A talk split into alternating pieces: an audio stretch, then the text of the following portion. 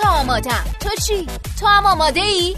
منم آمادم دوست عزیزی که به ما گوش میدی تو چی؟ تو هم آماده ای؟ آماده ای که کیفیت زندگیت رو ببری بالا چون دیگه وقتشه. وقتشه که آماده بشیم برای شادی. یک رابطه خوب. صمیمیت. و البته سرمایه و داراییتون که بهترین دارایی چیه؟ شادابی و سلامتی جسم و روان آدم. پس اگه آماده ای تا بیشتر و بیشتر از اینا بدونی؟ و با شریک زندگیت یه رابطه خوب داشته باشی. رابطه خوب. و شادتر زندگی کنی. اگه آماده ای تا هر لحظه از زندگیت رو مزه مزه کنی؟ پس وقتشه که روی مبل قرمز بشینی و به کارشناسای برنامه خوب گوش بدی. به همراه میزبانانتون اکرم عبدی و الیاس گرجی. سلام به یک مبل قرمز دیگه خوش اومدین. من هم سلام عرض می کنم با موضوع رابطه جنسی مطلوب شنونده ما باشید.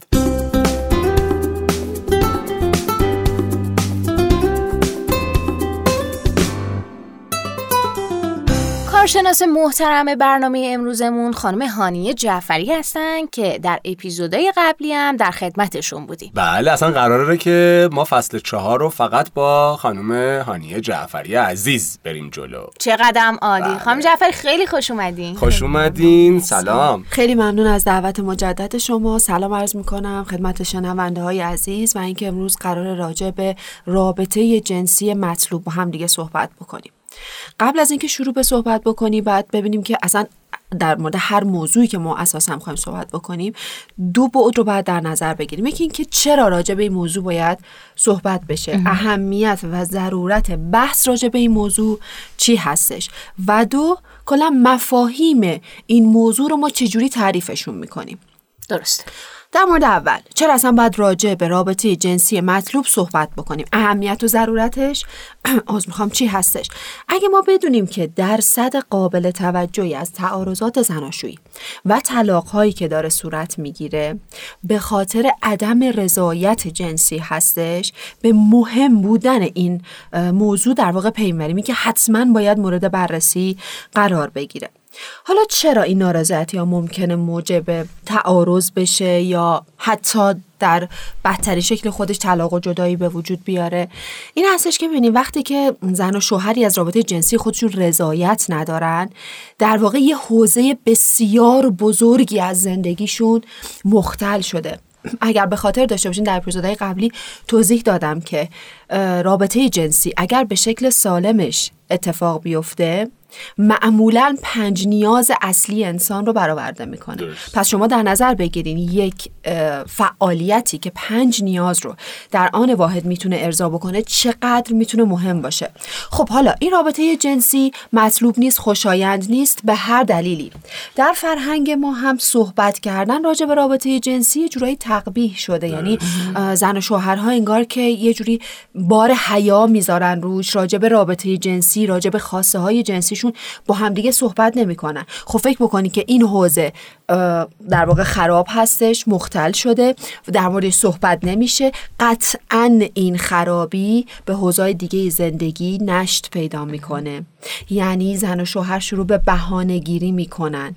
شروع به توهین تحقیر نکته سنجی منفی بافی حتی شکاک شدن به هم دیگه می‌کنن. به خاطر اینکه مشکل اصلی همچنان هست. راجع به مشکل اصلی صحبت نمیشه کرد اما راجع به چیزهای دیگه میشه صحبت کرد. پس اینو انتقالش میدن به حوزه های دیگه که در واقع جنگ رو بکشونن به جای دیگه که بشه روش مانور داد. اونجا هست که تعارضا بالا می‌گیره و بعد حالا اگر که ریشه اصلی پیدا نشه حل نشه ممکن هستش حتی به جدایی هم برسه. پس راجع به کیفیت رابطه جنسی باید صحبت بشه به خاطر اینکه بسیار مهمه و بسیار اثرگذار در ابعاد روابط جنسی دیگه. اینکه رابطه جنسی مطلوب اصلا چی هستش؟ رابطه جنسی مطلوب یه رابطه ای هستش که در واقع بین زوجین حالا یا شریک های جنسی فقط نگیم زوج بین شریک جنسی اتفاق میافته و از نظر جسمی و روانی فیزیولوژیکی و سایکولوژیکی اینها به یک آرامش و رضایت خاطری می‌رسن.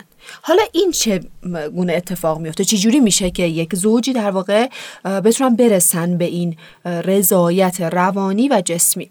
وقتی هستش که چرخه پاسخ جنسی به طور طبیعی اتفاق بیفته. حالا اینکه چرخه پاسخ جنسی چی هستش هم خودش جای سواله. این چرخه چه؟ خیلی ها اصلا نمی‌دونن که رابطه جنسی یه چرخه است یه سری مراحلی داره. واقعا نمی‌دونن و اصلا مشکل بر سر اینه که این مراحل به ترتیب انجام نمیشه یا خیلی از این مراحل حذف میشه که باز اون خودش آسیبزا هستش.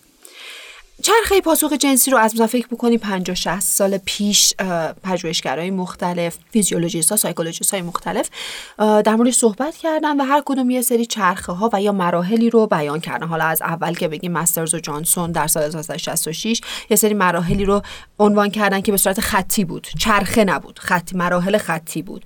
بعدش کاپلان اومد در سال 1971 اون هم یه مراحلی رو اعلام کردش برای رابطه جنسی که اونم به صورت خطی بود و بعد بیسن بودش که در سال 2000 اومد گفتش که مراحل پاسخ جنسی چرخ طوره.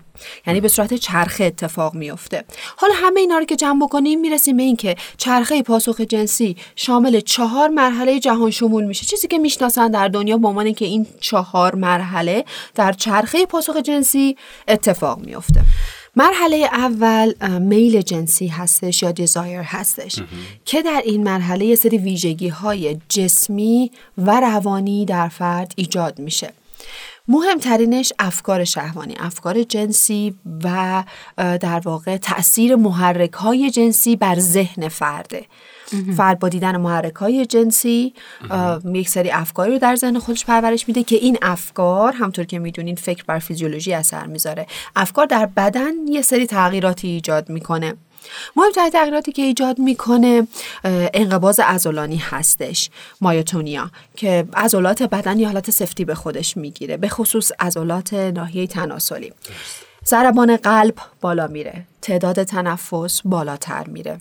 فشار خون به خصوص در ناحیه تناسلی بالاتر میره اصلا عروق ناحیه تناسلی گرفته میشن که اجازه خروج خون از ناحیه تناسلی رو ندن. و بعد این مرحله می‌تونه از چند دقیقه طول بکشه تا چندین ساعت. یعنی خب بستگی به شرایط موقع میل جنسی وجود داره اما شرایط برقراری رابطه جنسی وجود نداره. و این همینطوری استمرار پیدا می‌کنه. معمولا تا به رابطه جنسی ختم میشه و اگر هم که خیلی طولانی باشه معمولا با قطع افکار حالت میل جنسی از بین میره.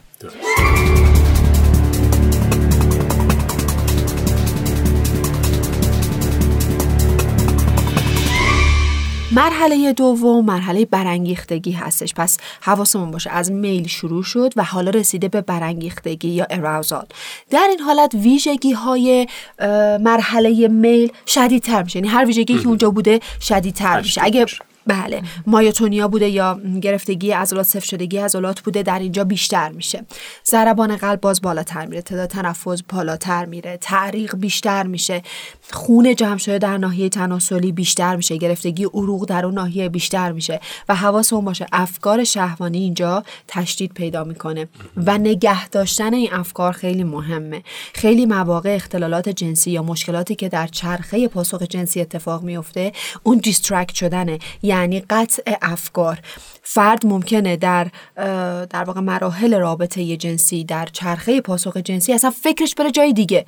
به اینکه من شغلم از دست دادم وای دعوای دیروز سر چی بود یا هر چیز دیگه ای و هر گونه قطع افکار باعث میشه که این حالتهای فیزیولوژیکی کم کم کم رنگ بشه و یا حتی در این مراحلی خاموش بشه. پس حواسمون به این قضیه باید باشه چون خیلی از مشکلات جنسی از اینجاست. یعنی اون قطع افکار کلا فیزیولوژی فرد رو خاموش می‌کنه. مرحله بعد اگر مرحله میل و مرحله برانگیختگی به خوبی پیش بره با همون شدتی که باید پیش بره در نهایت می‌رسیم به اوج لذت جنسی یا ارگازم. در اوج لذت جنسی انقبازات شدیدتر میشه. اون مایوتونیا یا انقبازات ازولانی بیشتر میشه. به صورت غیر ارادی هم اتفاق میفته. انقبازات تکرار شونده ناحیه تناسلی به وجود میاد. افزایش شدید ضربان قلب حتی به 170 بار در دقیقه می‌رسه. افزایش گرفتگی عروق در ناحیه تناسلی خیلی زیاد میشه. ترشح دوپامین. در اوج لذت جنسی ما ترشح مقادیر قابل توجهی از دوپامین رو داریم که گفتیم دوپامین مال سیستم پاداش مغز هستش. اون لذته در واقع به خاطر ترشح دوپامینه. بیشترین لذتی که دریافت می‌کنه فرد در اوج لذت جنسی مال ترشح دوپامین از سیستم پاداش هستش. و بعد در خانم ها ترشح هورمون اکسیتوسین. هورمون اکسیتوسین که حالا جلوتر در موردش توضیح میدم هورمون آغوش هستش که این در خانم ها ترشح میشه.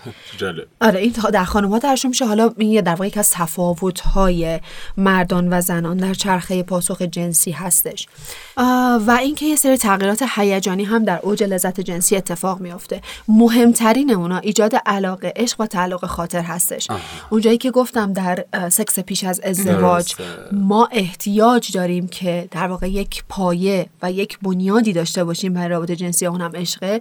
ببینید در طول رابطه جنسی که شاید خیلی تصور بکنن که یک رابطه کاملا جسمانیه یعنی کاملا ارزای فیزیولوژیکی درش اتفاق میفته اتفاقا در اوج لذت جنسی در سیستم لیمبیک ما این عشق و علاقه کد می‌خوره. یعنی اون پردازش هیجانی که توسط آمیگدالا اتفاق میفته در سیستم لیمبیک کد می‌خوره و فرد نسبت به شریک جنسی خودش عشق و تعلق خاطر خیلی بیشتری رو در اون لحظه تجربه می‌کنه. و بعد احساس شدید لذت هستش. پلژر و احساس سرخوشی یوفوریا اینها هستش که لذت میده که بخش عمده ایشم در دست دوپامینه. و در قسمت ارگازم چیزی که مهم هستش خیلی از خانوم ها چندین ارگاسم رو تجربه می‌کنن برخلاف آقایون که اون هم باز به طور مفصل در تفاوت ها توضیح میدم. بعد از اوج لذت جنسی فرونشینی یا رزولوشن هستش که دیگه بدن به حالت نرمال خودش برمیگرده. یعنی اون تنش عضلانی گرفتگی عضلانی به حالت قبل برمیگرده. رسپیریشن تنفس و فشار خون ضربان قلب به حالت عادی و قبل از میل جنسی برمیگرده.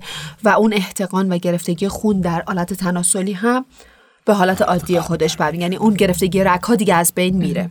اینو بهش میگن resolution یا فرونشینی که بعد از مرحله اورگاسم هستش. اون سیستم اکسیتوسین که گفتین حالت آغوش در خانم ها ایجاد میشه اون چیه؟ اون تو آقایون نیست هورمون اکسیتوسین هستش که در زنان غالب هستش و جز تفاوت های جنسیتی هستش در چرخه رابطه جنسی که اینو بهش می‌پردازیم.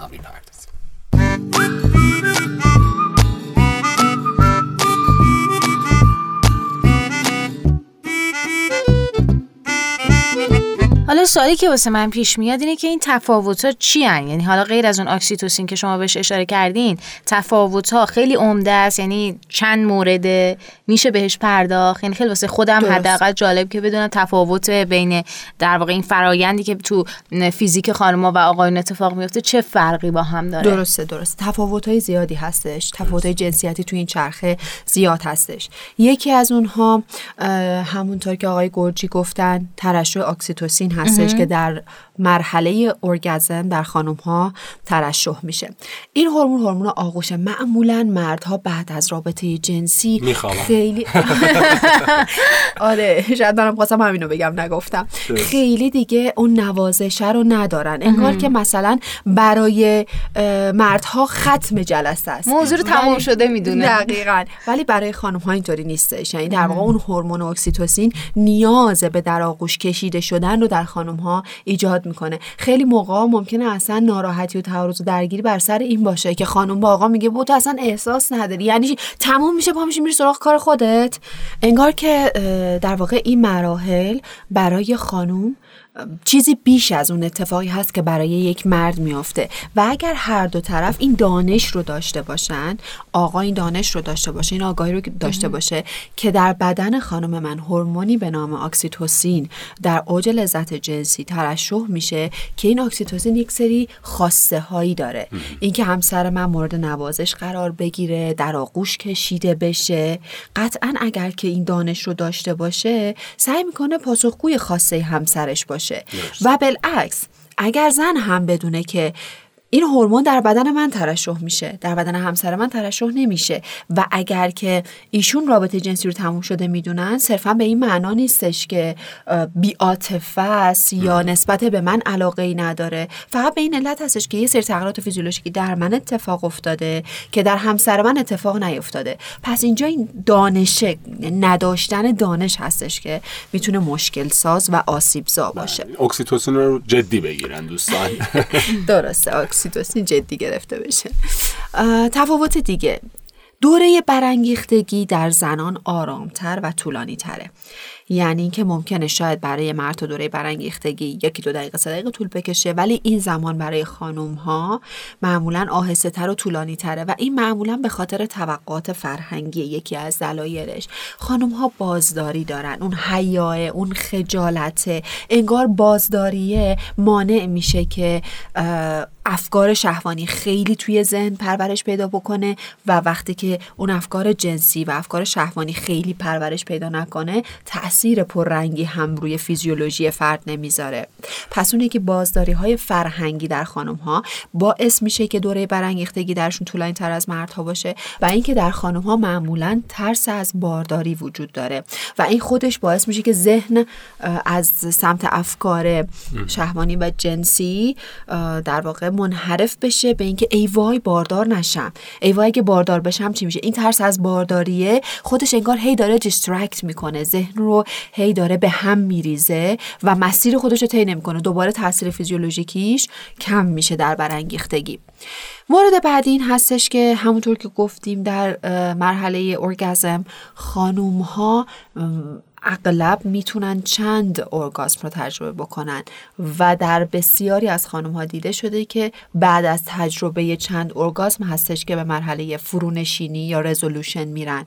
یعنی اگر چندین ارگاسم رو تجربه نکنن به مرحله فرونشینی نمیرن. این بدن به حالت آرامش بر نمیگرده این در واقع در مردها اینطوری نیستش.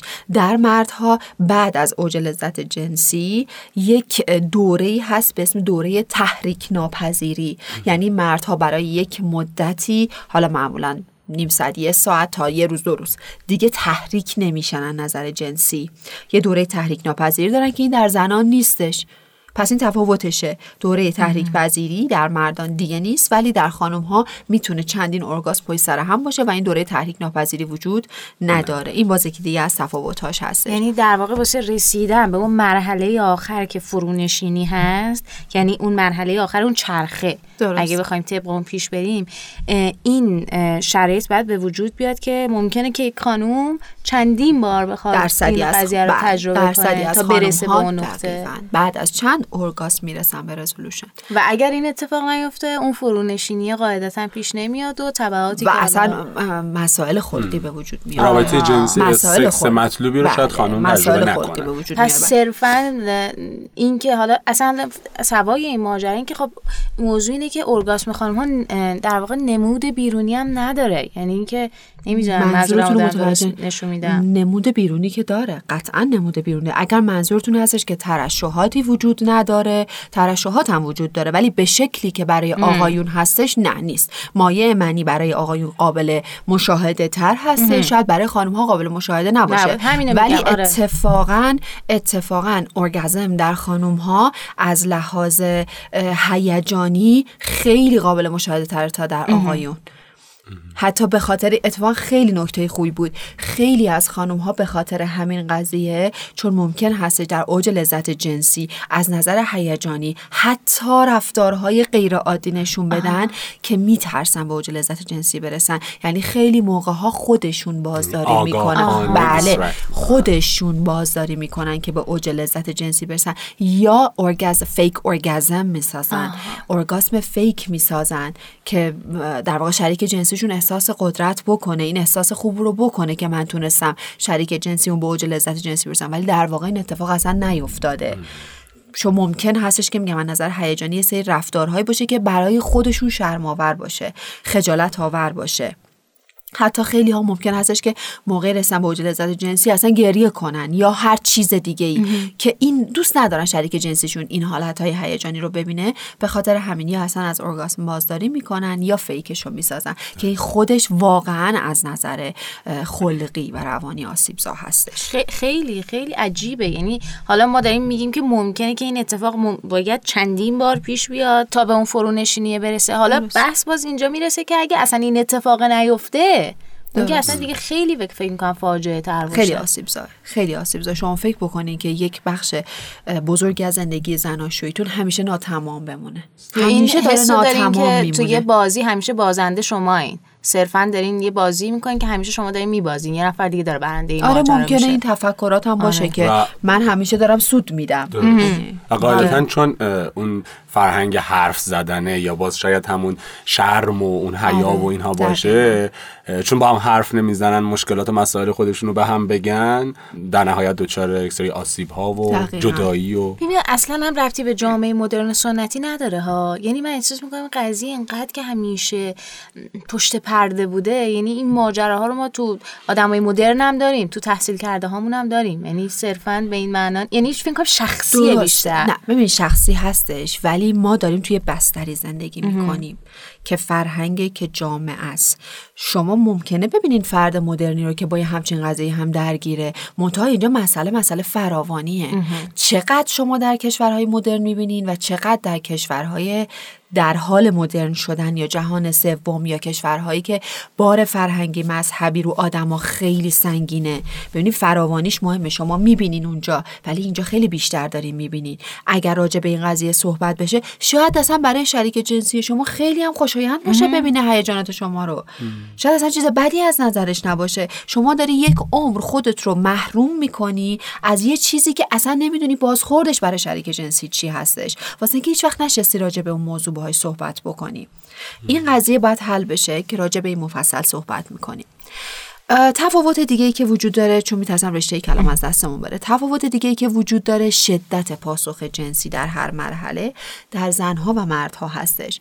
اگه بخوام یک نموداری رو ترسیم بکنیم از 20 سالگی فکر بکنیم تا مثلا 60 سالگی 70 سالگی مردها نمودارشون فکر کنید یک خط کجی هستش که نزولیه. یعنی از 20 سالگی اوج لذت جنسی شدت پاسخ چرخه جنسی هستش و همینطور که از 20 سالگی میاد به پایین این کمتر میشه.